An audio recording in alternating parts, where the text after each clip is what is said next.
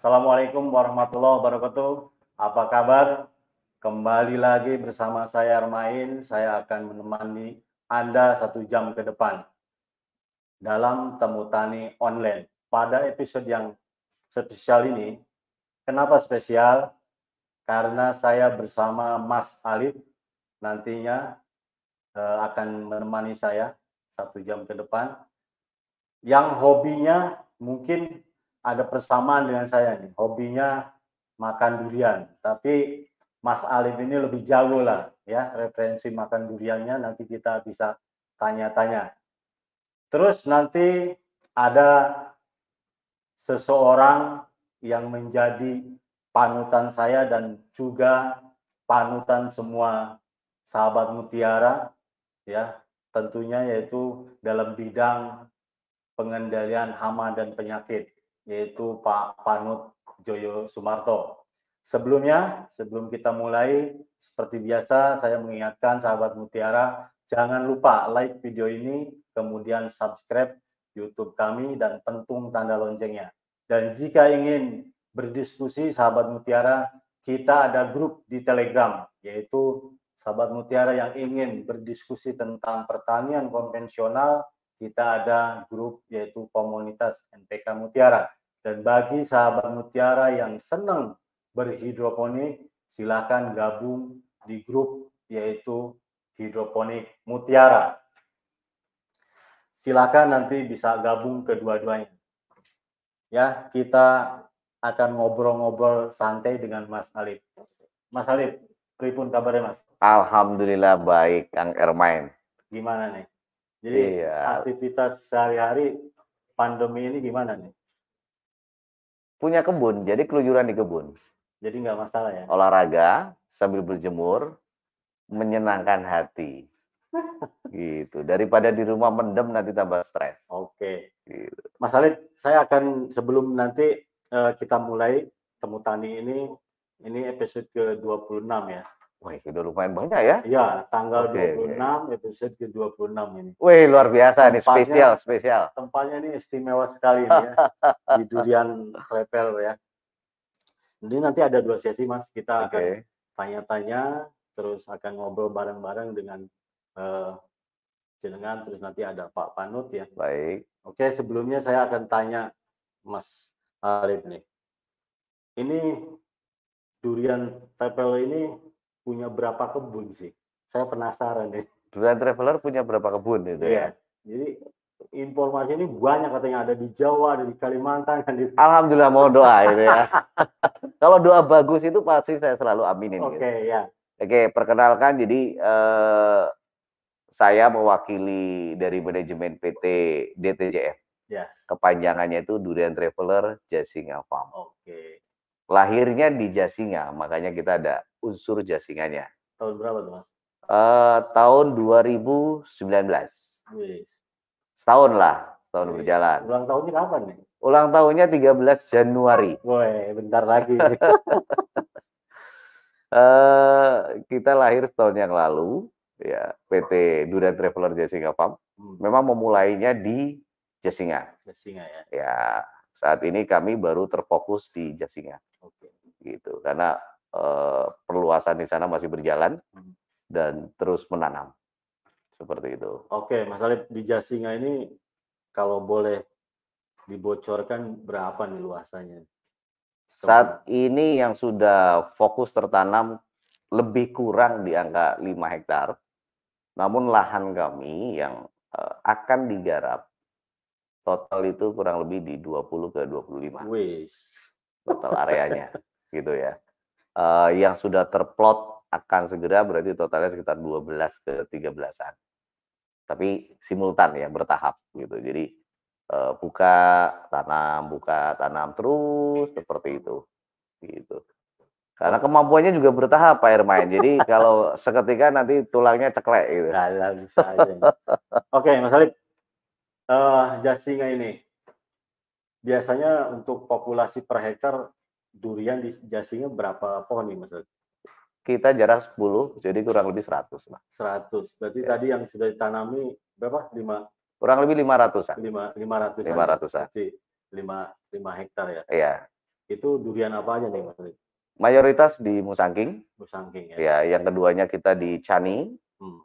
yang ketiganya kita di Oci. Oci. Ya, itu untuk yang 5 hektar saat ini. Eh, berimbang antara Musangking sama Cani Oke. gitu. Tapi untuk yang 5 hektar berikutnya kita akan balik nih. Ya, tetap Musangking yang primadonanya. ya, itu berimbang sama Oci. Oke. Nah, Caninya yang kita menjadi eh, lebih kecil persentasenya. Oke. Seperti itu. Terus durian di Jasinga ini yang paling paling tua ini umur berapa nih? Untuk di DTJF ini paling tua kurang lebih satu tahun. Satu tahun itu ya. Satu tahun. Oke, yang 5 hektar itu ya. Iya. Oke, eh eh, kendalanya apa nih Mas Alip? Nanti mungkin karena ada bengawan pestisida ya, ini saya akan tanya sedikit lah. Selama ini perawatan untuk di Jasinga ini kan masih vegetatif nih, Mas. Iya. Boleh bocorkan nggak nih apa yang eh, nutrisi atau perlakuan apa aja nih yang sudah dilakukan di Jasinga Farm ini? Melangkah berkebun itu mencari masalah. Jadi kalau orang berkebun nggak mau ketemu masalah, nggak usah berkebun. Ya karena berkebun itu orang kurang kerjaan mau nyari masalah. Ya, Ya kalau yang tadi Kang Ermain sampaikan kendalanya, masalahnya seabrek. Hari-hari pasti ada masalah. walaupun masih vegetatif ya. Walaupun masih vegetatif. Gitu. Justru kalau yang sudah saya alami karena saya belum merasakan panen gitu ya. Jadi dari mulai pasca tanam, Hmm, eh sorry, dari pratanam, Ya.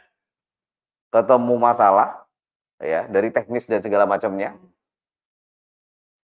menginjak pasca tanam pun jauh lebih banyak lagi masalahnya. Oke. Mulai dari pertumbuhan yang tidak maksimal, Katanya. tidak merata, gitu ya. Karena satu titik dengan titik yang lain kondisinya berbeda. Oke, oke. Oke. oke. eh serangan hama, ya, ya ada insek eh, yang kita nggak tahu jenis-jenisnya macam-macamnya ya, karena itu selalu berganti-ganti. Oke. Ya. Terus juga kalau untuk durian yang eh, cukup akrab adalah jamur. Sama. Berbagai macam jamur ini yang eh, demen banget datang kalau pas musim penghujan dengan kelembaban tinggi, Hmm. namun juga saat pancaroba juga tidak juga mereka nggak ada Oke. gitu. Itu sih yang saya rasakan. Oke. Ini kan masih vegetatif ya, Ya. Mas. Jadi memang kanopinya masih masih belum lebar ya. Belum betul. Ya, berarti hama atau penyakitnya belum begitu ini ya. Iya. Nanti saya yakin dengan fase-fase yang menjelang generatif itu biasanya tanaman sudah rimbun, kelembaban, terus iklim mikro menjadi lembab, mungkin eh, hama dan penyakit akan tambah banyak. Yang saya rasakan begitu karena selain di DTJF kebetulan saya pribadi juga punya kebun yang nantinya juga akan terafiliasi dengan DTJF karena saya juga eh, bergabung di DTJF, kebun saya pribadi di Kaltim yang alhamdulillah sudah mulai masuk fase generatif Oke. gitu. Moda biar cepat panen. Gitu. Oke, Iya. karena masalah di durian ini banyak nih Mas Alip. Kita panggil ahlinya nih, masalah hama dan penyakit. ini. Nah, itu yang ditunggu-tunggu nih. Kami jadi petani nih pengen banyak lempar pertanyaan nih, baik Oke, nutrisi oke. maupun segala penyakitnya. Monggo, monggo, monggo, monggo, Pak. Kita panggil Pak Panut ini. Pak Panut Pak. ini dari namanya aja udah bakat menjadi panutan ini. Amin. Monggo Pak, di agem. Diselipin. Oke, sahabat Mutiara ya.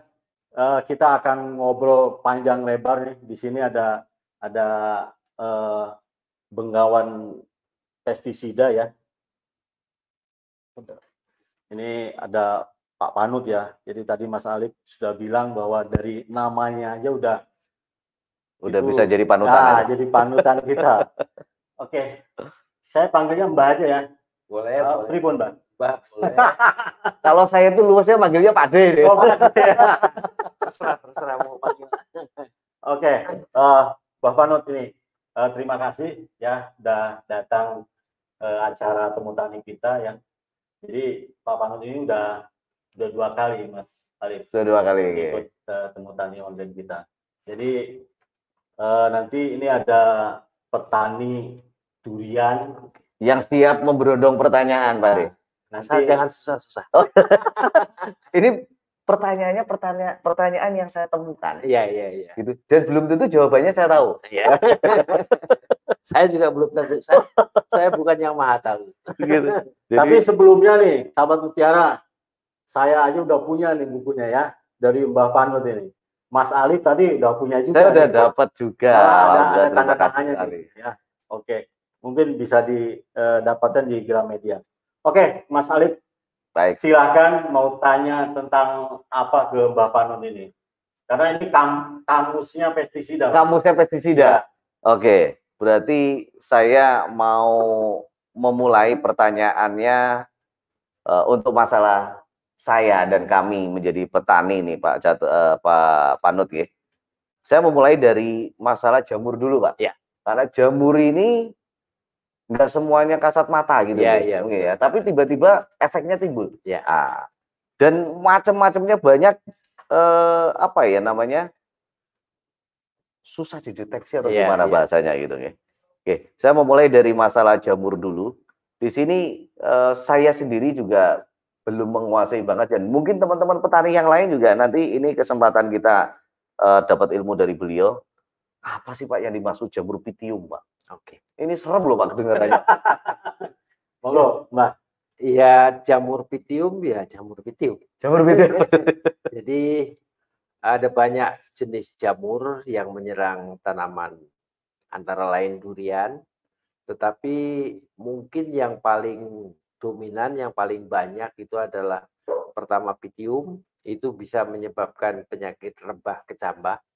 Jadi biasanya di pangkal batang itu ada semacam gelang hitam begitu, Oh itu di pangkal batang. Iya, pangkal batangnya Oke, dulu, kemudian nanti seluruh tanaman menjadi layu dan mati. Betul. Kemudian yang kedua itu mungkin yang paling banyak didapatkan di durian adalah penyakit yang disebut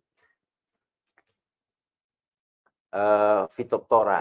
Ah, Phytophthora saya Iya. juga sering dengar itu, Pak. Ini Iya. udah menjadi poin pertanyaan Iya. saya juga, Pak. Cuma- Jadi biasa mungkin secara garis besar aja Pak ya di Iya. di durian itu ada jamur-jamur saya saya kelompokkan menjadi dua kelompok. Dua kelompok gitu. Ya, yang pertama adalah jamur-jamur kelas rendah, Jamur kelas rendah, Iya. baik. kemudian jamur kelas tinggi. Kelas tinggi. Ya. Yang jamur kelas rendah ini antara lain adalah Phytophthora dan Pythium Itu yang kelas rendah. rendah. Nah, ya. Oke. Kemudian jamur-jamur kelas tinggi itu antara lain adalah jamur-jamur seperti apa namanya embun tepung, kemudian jamur upas, kemudian ada jamur akar dan sebagainya itu termasuk jamur-jamur kelas tinggi.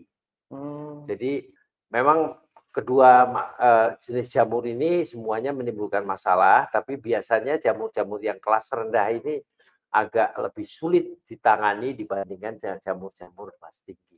Oh, justru yang saya pikir tadi agak nangkapnya, loh, ini penyakit mematikan kok dianggap kelas rendah. Itu kan mau tanya itu, Pak.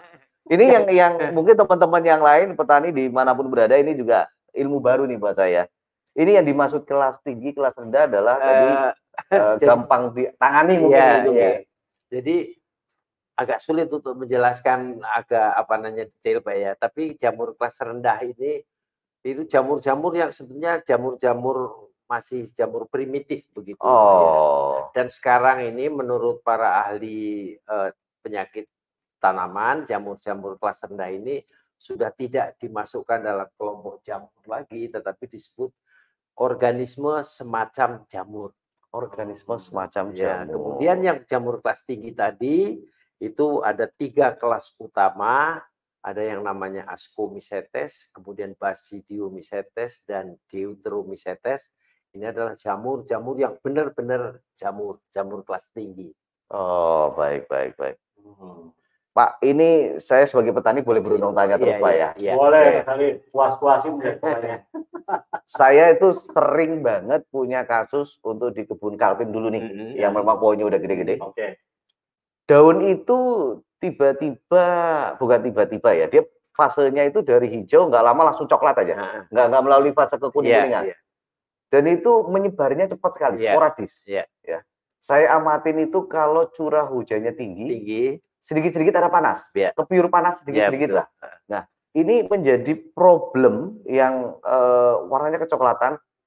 Eh, Teman-teman saya sering berbisik bahwa itu namanya hawar daun. Ya, Nah, apa itu benar, Pak?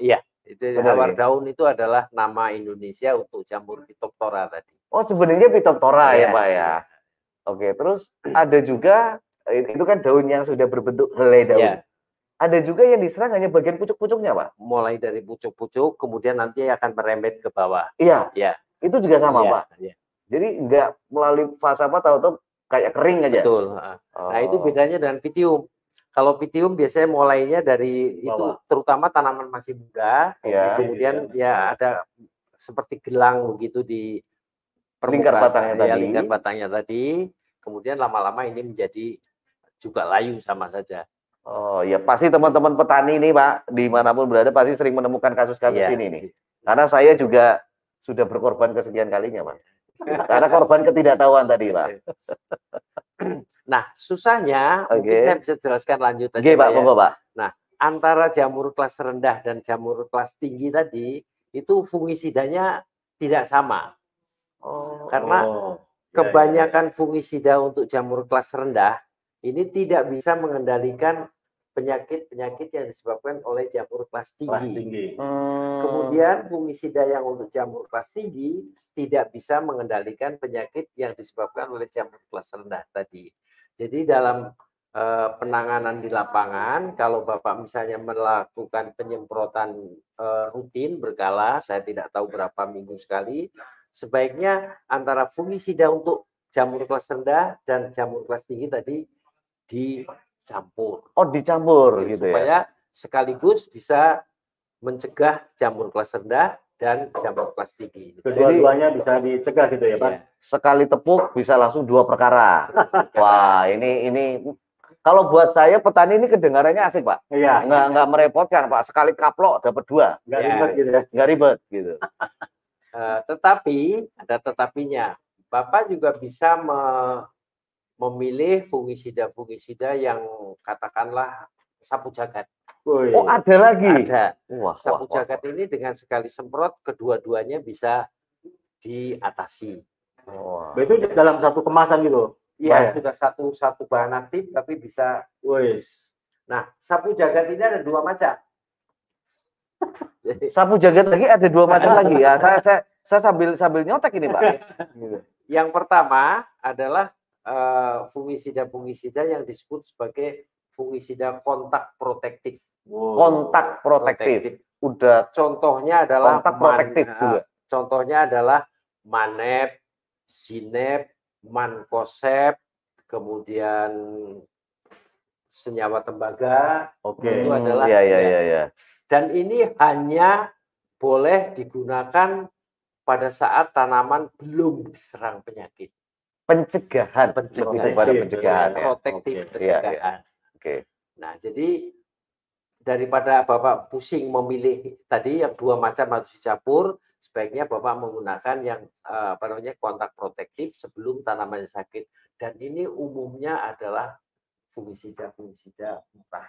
Oke, ini Oh. aplikasinya yang sapu jagat ini berarti rutin gitu, Ya. Mbak ya? Rutin. Nah, selang berapa hari sekali nih Nah, baiknya? tergantung pada situasi. Kalau, Kalau musim kema- hujan? ya musim, musim penghujan mungkin boleh anu apa harus seminggu sekali atau seminggu dua kali bahkan Hmm. kalau untuk tanaman sayuran. Tapi untuk tanaman buah-buahan saya pikir satu satu minggu sekali. Bapak Oh. biasanya Ah, ini saya sharing nih, mungkin teman-teman Iya. juga ini perlu dicatat nih. Iya. Oke, oke, Mas. Saya kalau untuk pencegahan, sifatnya pencegahan, Oke. itu dua minggu sekali. Oh ya oke. Dua minggu sekali. Ah, salah satu yang saya baca unsurnya ada ada tembaga tembaga Ya, tadi ya. lah. Ah, Gitu. Tapi saya nggak ngerti asal beli aja. Ya. Sekarang ketemu pakarnya saya Ini udah jelas tuh ya. Iya, Jadi saya itu tembaga ya itu boleh. dua minggu sekali. Nah kalau untuk pengobatan, Ah. nggih, misalnya kayak hawar daun Ah. atau eh, eh, jamur-jamur yang yang kelihatan fisik yang saya Ah. ceritakan kayak pucuknya mengering kayak gitu Ah. tadi, pengobatan itu saya empat hari sekali. Ah, Pengobatan empat hari sekali. tapi pakai tembaga juga. Kalau yang untuk pengobatan tidak, Oke. tidak. Ya, karena tembaga nggak nggak nggak mempan untuk Nggak mengobati. mampu Oh, ya? tidak tidak mampu ya. Nah, eh, penjaringan boleh memakai eh, bahan aktifnya saja saya Oke. sebutkan Oke. Asoxystrobin. Wah, nanti saya nyontek ini ke Kang Erman yang lagi Ya, nyatet nih. asoxystrobin. Itu disebut aja susah, Pak. ya, Itu gimana apalagi dimengerti untuk seorang Nah. petani itu. kalau saya boleh boleh menyebutkan merek. Boleh Pak, boleh. Oh, bebas ya. Ya, itu boleh. antara lain adalah eh, Amistar Top. Ami startup saya pakai, Pak. Ah, ya udah. Itu itu itu. Saya pikir pilihan itu sudah sudah Gitu. cukup baik ya. Ah, saya pakai dua. Boleh ngomong merek ya? Boleh. Boleh ya. Nanti kalau yang punya merek boleh. ini boleh lah nanti kontak-kontak gitu ya. saya pakai dua, satu Nordok, satu Ami startup. Oh, nordoknya untuk pencegahan. Oh iya, untuk pencegahan. Iya, betul. CU ya, CU. Ya, betul. Tembaga itu ya. Nah, kemudian amisartopnya kalau misalnya ada mulai gejala-gejala sedikit ini kok mau kuning atau apa baru dikasih amisartop. Kalau dikasih itu, oke. Nah, terus ada lagi nih Pak, fenomena ini bukan saya, tapi teman saya itu ngasih ide, eh kalau kayak gitu buat perekatnya bisa kok pakai tambahin perekat gitu. Nah, Itu memang benar Pak? eh, Oke, dalam penyemprotan biasanya kita menambahkan apa yang kita sebut sebagai sebetulnya bukan perekat ya, tapi perata. Oh, dan, perata. perata dan pembasah. Perata dan pembasah. Wetting Jadi, agent ya, ya. ya, itu sebetulnya ada tiga fungsi untuk yang berbeda.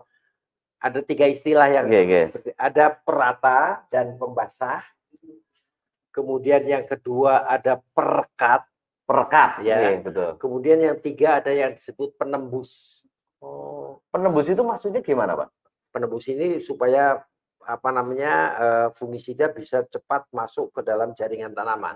Oh, Tapi pori-pori daun Ya. kah, ke pori-pori batang kah, Ya. gitu nggih. Tapi penembus ini hanya dipakai untuk fungisida-fungisida yang sifatnya sistemik dan translaminar. Ya. Oh, Kalau fungisida kontak, walaupun dikasih penembus juga tidak akan masuk. orang dia hanya pelapis saja Pak ya. Iya. Oke. Nah, itu. Jadi boleh dikasih eh, apa perata dan perekat itu ada beberapa fungsinya dan baik sekali. Perata itu fungsinya untuk meratakan. Jadi kalau ada butiran semprot yang nempel di daun, kalau tidak dikasih perata kan bulat begini aja. Iya, iya betul. Kalau kasih perata dia akan terus biar. Oh, gitu. penyebarannya lebih Penyebarannya maksimal. lebih maksimal. Nah, itu perata. Betul. Kemudian fungsi kedua sebagai pembasah. Oke. Eh, Jadi kita harus ingat bahwa fungisida sistemik dan fungisida yang translaminar hanya bisa masuk ke dalam daun tatkala dia masih basah. Saat dia masih basah. Nah, nah, adanya pembasah ini memperlama supaya semprotan ini tidak cepat kering. Oke. Oke. Pak, itu kan tadi mengenai eh, zat aktif segala macam. Mungkin Hmm. nanti kita bisa baca bareng-bareng sambil Ya. belajar nih. Nah, timing, Pak, waktu nyemprot. Nah, menurut Pak D ini, kalau saya biasanya pagi, Pak. Ya, Jam 6 sampai Ya. jam setengah 9. ya, Kenapa demikian? Karena belum panas. Ya. Tim tenaga kerja kami masih seger, belum Masih loyo. segar ya. Stamina-nya masih Itu, oke. ya? Masih oke. Yang keduanya katanya ini ini bukan saya nggak ada pedoman ya katanya kalau penyemprotan itu sebaiknya nggak kena sinar matahari. nah, Gitu. betul. Efeknya apa? Nanti juga dijelaskan. Iya. Satu lagi pak, menghindari angin kalau Iya, saya. iya. Karena kalau nyemprotnya udah siap, anginnya muat mawit, Iya, bukan tanaman yang mabuk, yang nyemprot teler. iya, Itu loh pak. betul.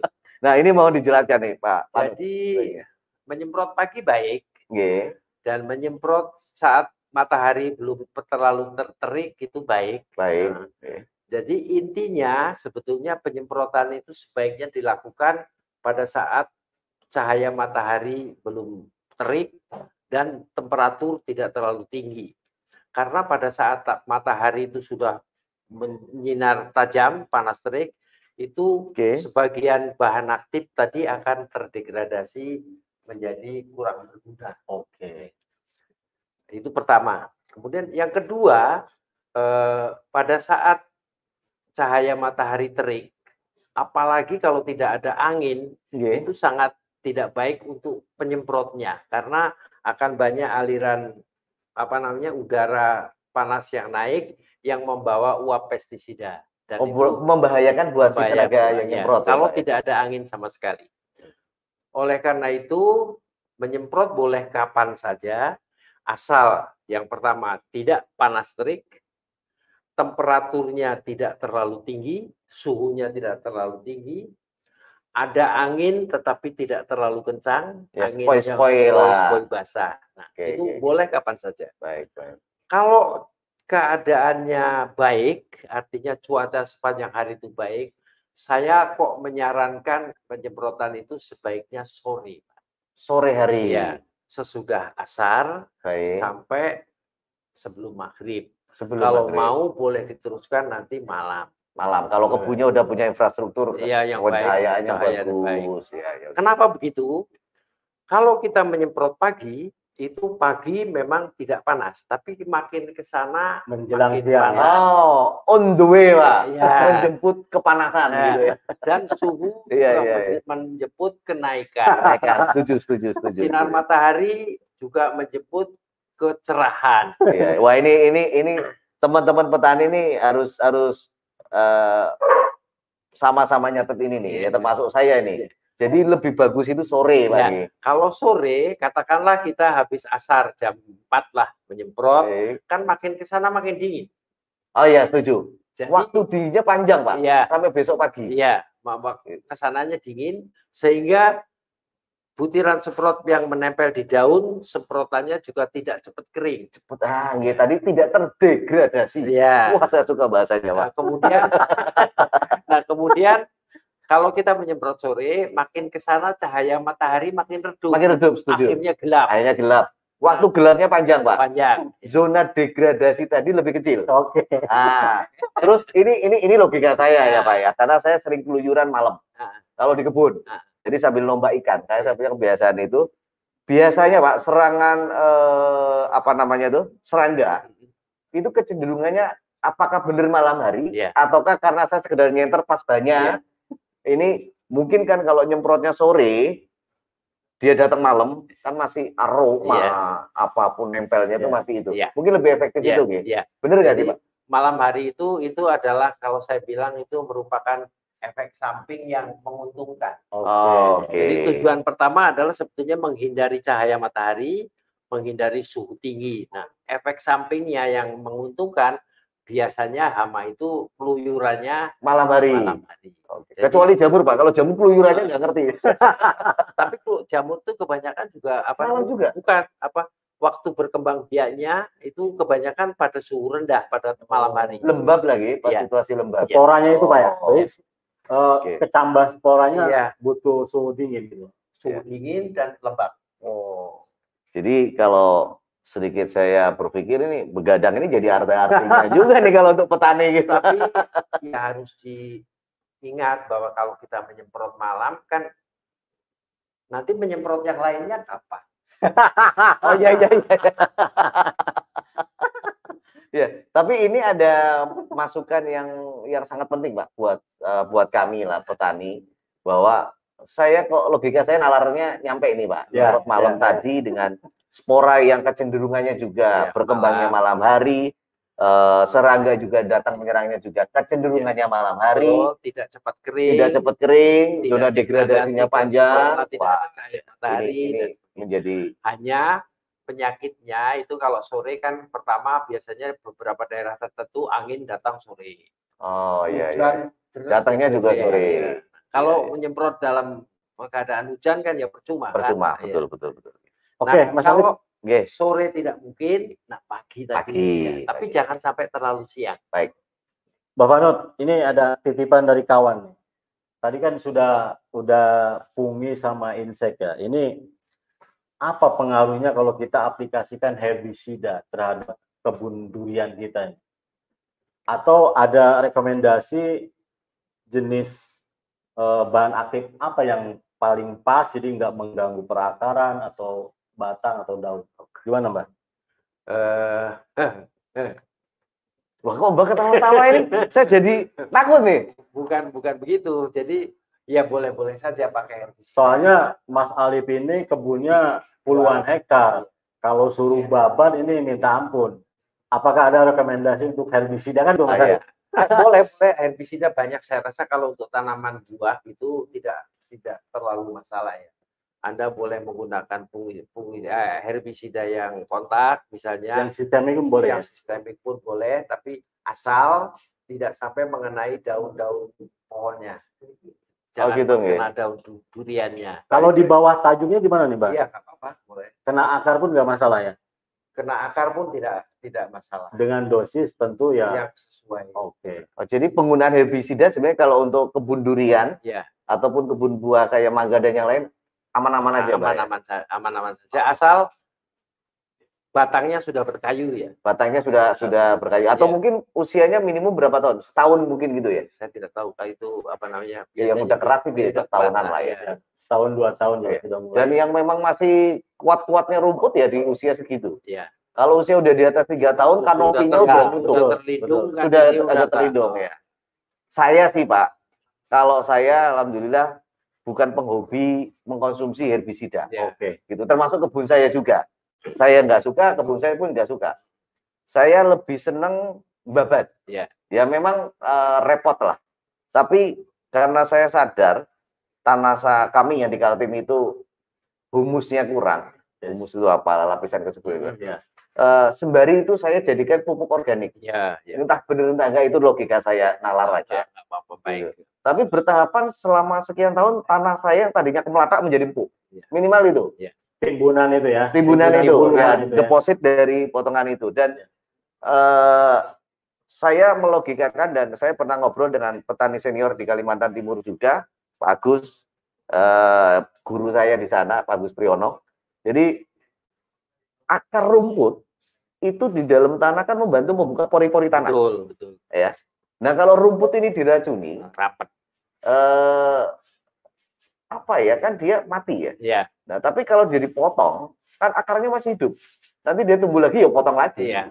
Dan lagi pula tanah apa namanya akar sebetulnya akar yang masih tinggal di dalam tanah, walaupun nanti akar ini mati, Eh. itu kan s- apa namanya bekas akar ini akan masih ada apa namanya ya? Stolon gitu Pak. Bukan, maksudnya bekas-bekas akar ini kan membuat kayak ruangan-ruangan. Oh ya, jalur-jalur Ya, gitu ya. jalur dalam tanah Jalur akar. yang tanah lah ya. Memperbaiki aerasi tanah. Jadi Oke. aliran oksigen dalam tanah akan baik. Harapan saya begitu. Iya. Makanya saya eh, bisa dikatakan hampir tidak menggunakan herbisida. Gitu. Nggak tahu kalau tim kami nyolong-nyolong saya nggak tahu. Gitu. Tapi saya lebih suka memang tidak menggunakan itu. Iya. Oke, Mas Alif, satu lagi nih. Kan banyak kawan-kawan yang sudah berbuah nih. Ini musim Iya. buah ya. Betul. Ini yang mengganggu Mbak Panut, penggerek buah ini. Itu pengendaliannya seperti apa tuh? Enggak penggerek buah Terus- ini yang dimaksud apa? Jadi kayak buahnya itu bolong-bolong, Pak. Banyak ada dalamnya- uletnya. Dalamnya ada ada ulatnya. Saya tidak begitu ini untuk durian ya, untuk hama penyakitnya jenis eh, untuk hamanya jenisnya dan sebagainya. Tetapi secara umum saja. Mungkin tomat ya ulat bobok itu loh, ya. Ya. secara umum saja kalau kita memberikan eh, apa namanya insektisida secara teratur kan kalau ulat itu sudah masuk ke dalam buah itu pun sulit akan sulit kita kendalikan. Hmm, Jadi ulet itu kan larva ya, Iya, setahu saya. ya. Ya, larva. Berarti biang keroknya ini siapa nih? Ini lalat buah kah? La- lalat buah bisa lalat buah, Ya, bisa juga kumbang buah. kumbang buah Nah, mungkin ya. iya. Karena kalau ulat di durian gede loh. Ya, Iya, Ya. mungkin Jadi, kumbang buah Mas kumbang buah ya. Ini gede soalnya. Iya, kalau kita kumbang-kumbang di taman.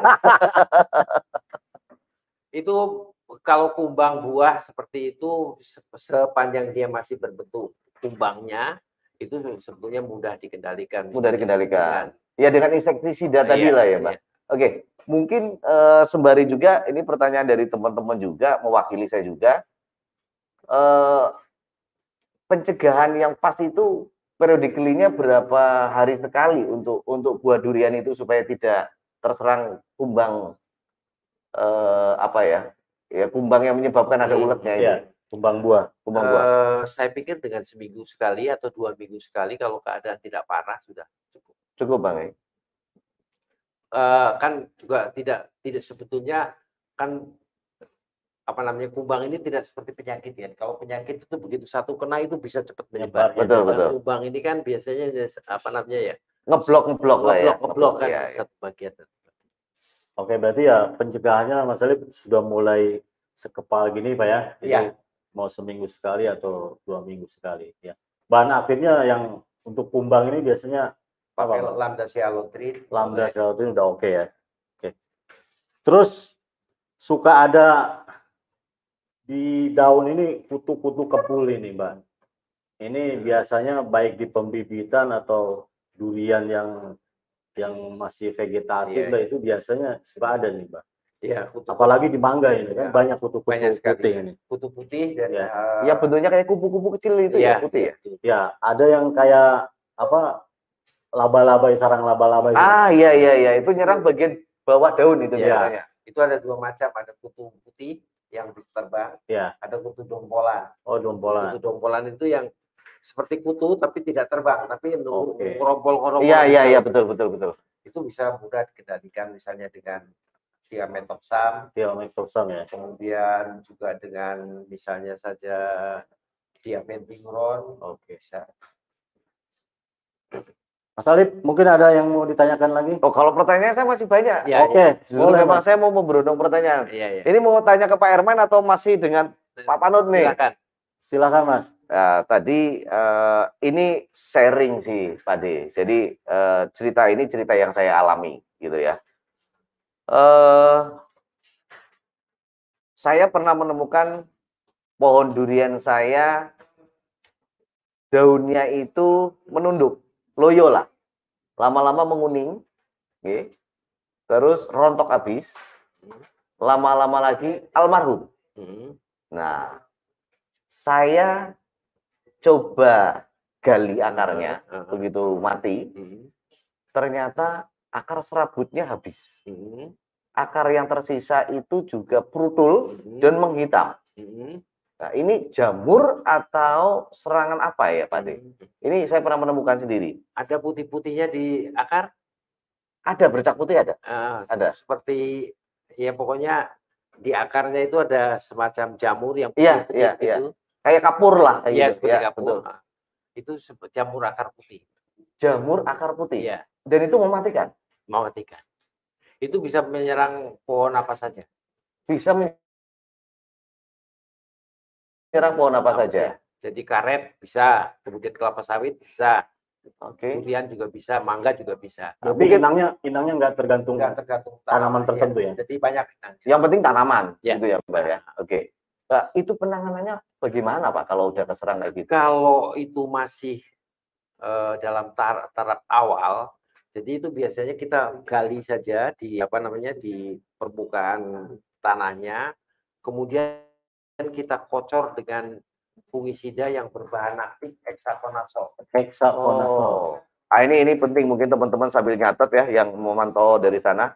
Apa, Mbak? Tadi bahan Eh, aktifnya? hexaconazole. Hexaconazole. Hexa Hexaconazole. hexaconazole. Iya. Wah, ini yang bahasa-bahasa kayak gini nih yang kayak mumet ini.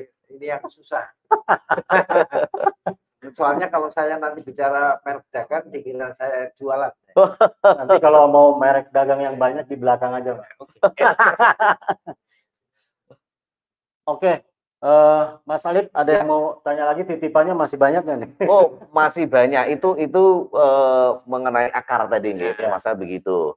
Terus eh, fenomena penggerek batang. Ah, Ya, penggerek batang kalau saya pernah mengalami eh, yang sudah terserang, ah, tapi belum meradang, iya, masih fresh. Itu saya korek, betul. saya korek, terus saya kain bekas itu, Mhm. saya celupin pakai insek sama Iya. apa bungi, Iya. saya sumpel. Iya. Dan itu sembuh, Pak. Iya. Itu sembuh. Tapi ya kasus saya teman saya di Kaltim juga mengalami beberapa batang. Mhm. Ya, saya juga pernah mengalami tapi meradangnya belum merah. Tapi jadi gini. Itu lubang sudah sampai mengeluarkan air. Kulit sekelilingnya itu sudah meradang, Ah, busuk lah gitu. Nah, apakah di situ juga ada jamur masuk juga iya. atau bagaimana kok bisa membusuk seperti itu atau bakteri atau apa itu Oke. Pak? Eh, karena tidak melihat barangnya, saya hanya menduga-duga. Yang pertama itu betul-betul penggerai batang, Ya, asal ya. mulanya. asal mulanya itu. Iya, penggerai batang. Oke, penggerai batang ta- tadi penjelasan sudah betul, kasih kain atau apa, kasih insektisida, masukkan ke dalam eh, itunya. Hanya kelemahannya kalau lubangnya ke atas ini nggak bisa naik. Oke. Ah, iya iya iya betul betul. Tapi sudah boleh. Nah, kemudian kalau ada di sekitarnya terjadi pembusukan, itu eh, saya menduga itu semacam kanker batang yang disebabkan oleh Phytophthora tadi. Phytophthora Iya. nggih. Jadi adanya Jadi- luka Phytophthora masuk. Ya, Ah, Oke. atau mungkin kadang-kadang tidak ada penggereknya, tapi tiba-tiba batangnya kayak lonyot, Lo- memar gitu ya, memar memar, gitu, lonyot gitu. ya.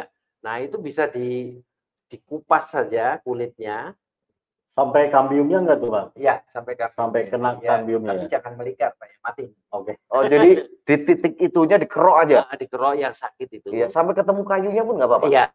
Oke. Kemudian nanti dikasih ter atau parafin Parafin, Ya. baik. Parafin. untuk me- menyembuhkan Ya, untuk untuk menyembuhkan luka tadi lagi. Ya. Oh. Perlu ada fungi insek juga tambahan boleh gitu? ditambahkan di situ misalnya dengan metalaksil metalaksin. ya boleh di apa campurkan di kemudian nanti tutup dengan eh, ter atau dengan apa sih eh, parafin apa sih lilin ya Lilin, gini, gini. Ah, teman-teman petani durian ataupun bawah kalau saya durian kita ngomong durian. Iya. Ini saya yakin kalau yang udah usianya seusia punya kami di Kaltim ya, ada yang lima tahun, ada yang empat tahun, ada yang Ah. tiga tahun, pasti udah mengalami seperti Iya. itu. Oke. nah kalau kelihatan. untuk tanaman yang sudah besar penggeret batang itu satu-satunya jalan dengan injeksi batang Injeksi batang. Iya. Disuntik. disuntik Oh, untuk pencegahan atau untuk pengobatan ini? pengobatan Oh, jadi disuntikan ke batang ya? ya ah, tapi penyuntikannya jangan pada saat ada buahnya Oh, panen aja. nanti buahnya ikut keracunan ikut kira- Oh, itu jadi kalau kayak ini kalau orang kena kanker tuh dia apa namanya? operasi Bukan, bukan. Yang, yang, Infus. bukan apa sih kalau orang kena punya kanker tuh?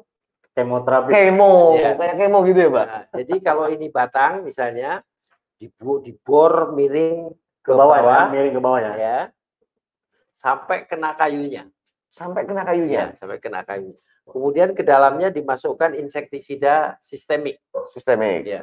Tutup dengan lilin atau dengan apa nah nanti nanti insektisida ini akan ditarik naik ke atas sampai ke tempat penggerek batang di dahan dan ranting Pokoknya secara sistematik karena Iya. sistemik tadi dia masuk ke seluruh aliran tubuhnya. ya dan tewas, eh, kan? kayak kalau kita disuntikkan sakit mata Iya, tapi iya. yang disuntik pokok Itu inseknya, insektisidanya boleh apakah udah dicampur dengan air atau dicampur dengan air oh, Ya. konsentrasinya berapa, Mbak? Kira-kira? enggak, enggak, terlalu penting itu asal anu aja. Oh.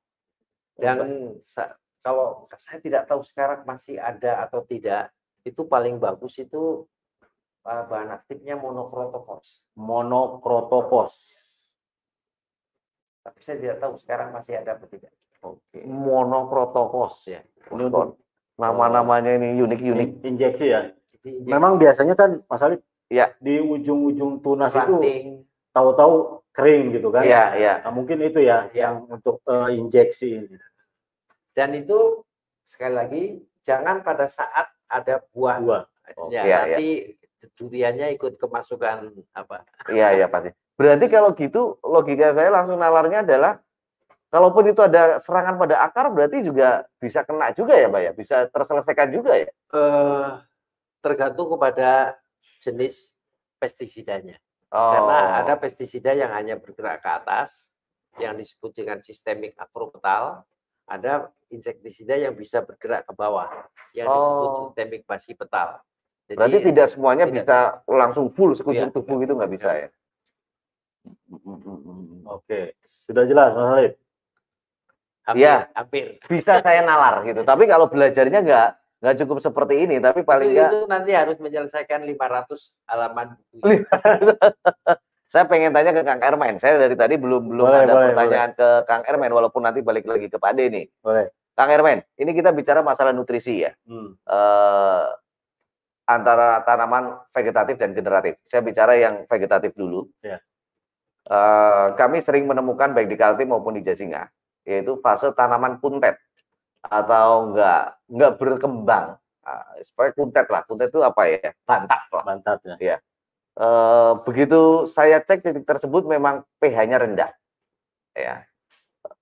Solusinya seperti apa nih Pak Ermain untuk untuk kasus yang seperti saya temukan begitu? Oke, memang eh, nutrisi ini agak sedikit rumit daripada pestisida nih Mbak. Pestisida udah kelihatan eh, OPT-nya bisa langsung, tapi kalau nutrisi biasanya hubungan dengan tanah. Tanah. Nah, tanah memang ya salah satunya pH itu ya kita naikkan dulu pH-nya Mas Alik. Itu Baik. bisa dengan dolomit atau kita harus rajin-rajin pakai bahan organik. Apa Jadi eh, ada- kandang gitu. Oke, berarti harus ada penyimbang juga di sini. Iya, Nggak cuma anorganik, tapi harus ada betul. organik. organik. Supaya apa? Supaya tanahnya gembur.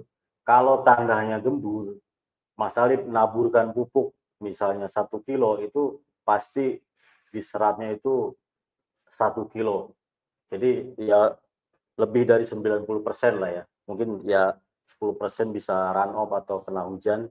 Memang pH ini seperti kita sakit gigi, Mas Heeh. ya walaupun pupuk kita hajar terus pH-nya itu rendah jadi nutrisi yang kita berikan itu diikat oleh tanah Oh, iya iya iya Nah, iya. supaya nanti pH-nya bisa naik kita ya salah satunya dolomit dengan pupuk kandang itu bisa menggemburkan tanah Mengemburkan tanah. Jadi Ya. tempat dia berpijak, tempat dia hidup, Oke, dinyamankan dulu. Betul Dinyamankan dulu dengan menaikkan pH salah Betul, satu betul. ikhtiarnya dolomit. Ya. Terus eh, diberikan nutrisi untuk tanah nutrisi melalui kita. pupuk organik oke sehingga daya serap akan nutrisi eh, tanaman tersebut lebih maksimal. ya Simpelnya ya tadi. ya? betul Siap, siap. ya kalau siap. vegetatif ya ya dikasih N dan P yang yang cukup lah bukan berarti nggak butuh kalium nih jadi Iya. eh, N dan P yang yang yang lebih cukup. dominan gitu ya. Betul. Baik, baik. Oke, itu untuk tanaman kondisi kuntet ya Pak Herman Ya, ya, yang ya. yang kita bicara di vegetatif salah satu yang kasus saya temukan seperti itu. Terus ada lagi kasus gini Pak, tanaman ini eh, tumbuh tingginya bagus, Hmm. ya, tapi dia tidak proporsional nih, jadi cungkring gitu dan loyo, lemes. Kalau nggak ditopang dia melengkung gitu. Nah, saya pernah menemukan ada satu pohon dari sekian pohon yang saya punya. Teman saya hanya mengatakan itu over N katanya. Over unsur N. Sehingga P dan K-nya kurang. eh, Pembentukan kayunya kurang bagus. Sehingga hanya ny- tumbuh aja tapi nggak mikirkan kekuatannya dia. Apa fenomena kayak gini menurut Pak Ermain benar? itu bisa ada berapa kemungkinan Mas Ali karena apa kalau misalnya satu area dengan perlakuan yang sama pemupukannya ya terus hanya muncul satu seperti itu mungkin ya yang pertama ya menurut saya itu mungkin genetiknya jadi Genetiknya. ya, memang di tanaman sayuran pun ada jadi eh, kalau orang bilang itu lalakina itu kan Ya. apa Eh, Kelainan itu ya, memang kelainan ya, gitu. gitu lah ya. Lah gitu. ya. harusnya kalau memang kekurangan atau kelebihan nitrogen itu dalam satu Tidak satu. ah, satu areal itu ya oh, harusnya begitu ya. betul Berarti memang itu dari pabrikan si pohon ini Ya. genetiknya dia memang agak problem. makanya penting pemilihan bibit Oh Karena- gitu. karena eh, usaha pertanian ini bibit ini pengaruhnya besar sekali mas 50 sampai 60 persen 50 60 persen. keberhasilan usaha tani kita Baik, baik. gagal di bibit udah gagal 50 persen Ya, karena cikal bakalnya itu, Pak. yes Gitu. Salah dari awal yo. Iya. Gitu. Oke, terima kasih. Ada lagi nih masuk fase generatif nih. oke Ya, masuk fase generatif nih eh, pra pembuahan, pra pembungaan. Ini bekalnya apa yang yang bagusnya? Ma- Teman-teman ini mungkin lagi kencang-kencangnya nih karena kalau di Kaltim ini lagi menjelang fase mau masuk kemarau nih, Kak. iya iya Ini pembekalan sebelum pembungaan sebaiknya apa yang diberikan dan berapa lama sebelum pembungaan? Setelah itu adalah setelah pembungaan nih, pasca pembungaan sampai panen nih. Ini pupuk yang diberikan apa aja nih Kang Herman? Oke, jadi untuk inisiasi bunga ini, tapi durian ini eh, di samping nanti untuk memacu nutrisi, untuk memacu eh, pembungaan kita kasihkan, tapi durian ini emang agak sedikit manja ya. Nanti perbedaan suhu siang dan malam yang nggak ketemu, nanti inisiasi bunga pun akan susah Mas Alif. King of fruit kan. Ya, Jangan lupa. apalagi- Ini raja loh ini. Hmm, Apalagi ini musim hujan ya. Iya. Jadi ada musim eh, bulan kering ya sekitar dua atau tiga minggu, terus fluktuasi suhu malam dengan siangnya itu eh, apa jauh Ekstrim ya, sekali ya, ekstrim itu biasanya akan memacu eh, pembungaan. Itu dari segi iklimnya. Tapi dari segi nutrisi itu sahabat mutiara atau Mas Alif itu harus di, di apa di di dilengkapi atau di kebutuhannya ya itu adalah fosfat. Pospatnya yang harus Fosfat. ditonjolkan ya. Oke, ya. Jadi eh, kalau di Merauke kan ada TSP 46 ya. Itu ada juga NPK apa profesional itu P-nya tinggi Mas Alif. Itu jadi untuk inisiasi bunga adalah fosfat yang tinggi. Nah, nanti setelah muncul bunga supaya nggak rontok nih. Iya, supaya nggak rontok Biasanya itu kan- penting nih. Ya walaupun mustahil kalau sekian banyak bunga durian kan jadi semua itu mustahil. Mustahil lah. Batangnya pun nggak kuat. Iya, iya, iya. Itu kita Meminimalisir lah Ya, rontokan. Oke. kita nanti kalau meminimalisir eh, rontoknya kita akan memilih buah yang bagus itu ya banyak kan. Itu enaknya kalau bunganya tidak rontok banyak. Itu dengan kalium dan kalsium yang yang cukup. Yaitu kalau kita ada eh, apa karate plus boroni dengan MKP biasanya seperti itu Mas Alif. Itu untuk mencegah kerontokan ya. Ya, jadi begitu keluar muncul bunga sampai nanti mekar Iya. itu kita kasih dengan karate plus boroni dengan MKP. Oke. Ya, Merauke MKP. Biasanya seminggu sekali atau 10 hari sekali sampai dia mekar. Sampai dia mekar. Nah, habis itu baru kita menggunakan ya eh, K yang tinggi seperti grower. Oh, setelah menjadi pentil mungkin ya. Betul. Jadi itu ditambahkan nutrisinya adalah yang tinggi K. K-nya tinggi. Tujuannya Kang Hermen. Jadi nanti K ini adalah yang mengatur semua transportasi eh, hara di tanaman ya. Oh, dia sebagai mobil boxnya yang mengantar Oke. ke Ya, ke mana-mana itu eh, K-nya harus harus harus cukup. harus cukup. Makanya perbandingannya biasanya N-nya 2, P-nya 1 itu K-nya bisa 3, bisa 4 Mas. Oke. Itu eh, hampir semua tanaman seperti itu ya. Oke. Makanya rumusnya 2, 1, 3 atau 4. Jadi porsinya seperti itu. Oke, itu bicara nanti pentil ya. Pentil. Nah, Kita- dari pentil ke gede itu masih sama atau beda lagi itu? kita kasih eh K, K Ah, ini ada dua nih Mas Alif. Ada K yang bebas klor sama K yang ada klornya. ini pasti banyak yang nanya di teman-teman Ya. sama kayak saya. Kak, aku ada dua, satu klor, satu nggak nggak Ya. pakai klor gitu. Ya, itu yang satu biasanya bahan bakunya itu dari MOP, itu klor. Oke. Kalau dari eh, yang tidak ada klornya itu dari eh, kalium sulfat. Kalau di kita ada subur kali ya. Nah, itu nanti teman-teman bisa pelajari mungkin literatur dibantu dari MTJ. Ya. Nah, eh, dari pentil ke gede tadi, ya, dari gede sampai matang. Nah, ini kalau penyuka durian nih, Pak, nih, kayak saya, ini rewel, Pak. Itu rewel. Kenapa? Pengennya durian itu yang dagingnya tebel. Ya, porsinya kalau dibanding bijinya harus banyakkan dagingnya dah, gitu kan? Ya. Warnanya mencerong, rasanya enak, aromanya kuat, teksturnya bagus. Ya. itu, itu ada nutrisi khusus kah dari MTJ mungkin yang untuk bisa membantu kami-kami ini? Kita lowkan P-nya ya supaya bijinya nggak terlalu besar untuk pembesaran apa untuk eh, dagingnya supaya lebih tebal ya. Oke. Makanya kita sarankan grower kan Baik. itu eh, 15 9 20 jadi P-nya eh, rendah sekali. Terus K-nya tinggi. K-nya yang tinggi. Makanya kita padukan eh, grower sama subur kali. Nah, di, di subur kali ini ada sulfur Mas Alif.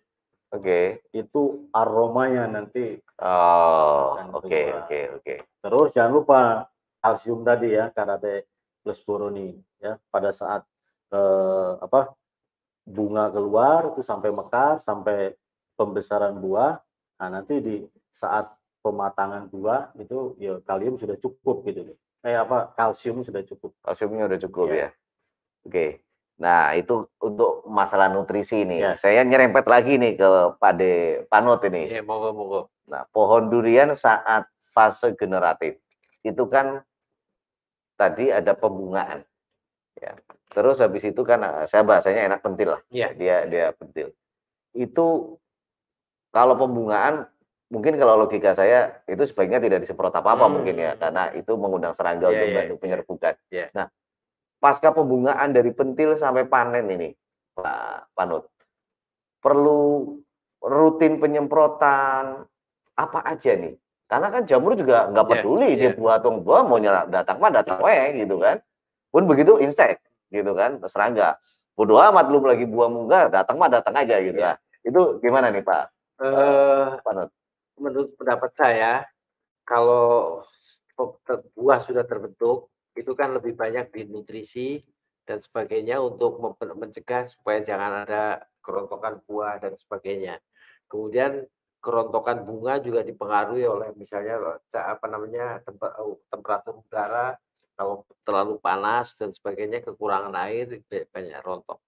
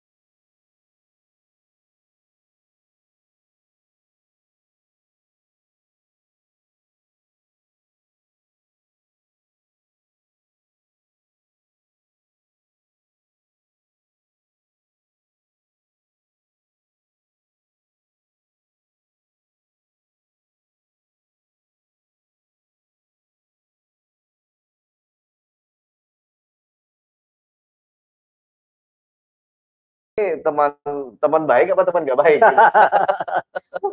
gitu. Jadi memang ini eh, penting sekali buat kami karena pengalaman-pengalaman yang saya temukan gitu ya. Ini saya pernah melakukan sendiri beberapa experience yang karena yang saya tadi cerita pohon saya ada yang mati karena begitu saya bongkar akarnya seperti Nah. itu. Ada beberapa yang masih survive, ada yang masih hidup tapi eh, indikasinya sama. Ya, indikasinya sama. Akhirnya saya lakukan adalah eh, yang tadi diceritakan Pak Ermain dengan dolomit, gitu, Ya. dengan saya siramkan fungi. Ya, itu saya nalar aja, Mbak, Iya. sama insek. Alhamdulillah sembuh, gitu. Gitu. Gambarannya seperti itu sih. Nah. Ini sharing dari saya begitu. Dan saya tambahkan Pak, kalau misalnya ini ada satu pohon yang tadi Bapak cabut karena diserang apa, jamur, Iya. sebaiknya satu pohon di sekitarnya digali tanahnya juga dikasih kapur dan fungisida. Untuk pencegahan Untuk supaya pencegahan. spora enggak Iya, supaya nggak menyebar. enggak menyebar. Terutama ini penting sekali untuk jeruk. Karena Oke. jeruk kan lebih rapat kan. Kalau Iya. durian mungkin agak jauh Iya, ya. betul. Durian 6 meter atau berapa Betul, gitu betul, kan. betul. Kalau jeruk kan lebih. Tapi telat, Pak De. Nah. Saya udah berkorban lima pohon yang udah masuk fase generatif. udah saya tebak. Gitu. Nah, ini teman-teman jangan sampai mengalami seperti saya. Ya, monggo kalau mau diskusi dengan Pak Panut, dengan Pak Ermain untuk nutrisi, eh, terima kasih sekali silaturahminya sore ini Oke. Kang Ermain, Pak Panut Sami-sami. sebagai panutan saya saya muda dan kurang ajar gitu kan. Insya Allah. Gitu. Jadi nanti saya yang saya repotin nggak cuma Pak Ermain dan Pak Catur ini. Pak Catur sering saya ganggu. Kang Ermain, sekarang ada Pak Panut ini. Oke, eh, Mas Alif, eh, Mbah Panut. Jadi sesi pertama kita eh, sampai di sini. Nanti Baik. kita ada rehat sejenak. Baik, Mungkin ada nanti kita jawab pertanyaan-pertanyaan yang masuk. Ya, mungkin ya hanya beberapa pertanyaan nanti kita karena kita dibatasi waktu juga nih. baik. Oke, kita rehat sejenak. Monggo. Terima kasih.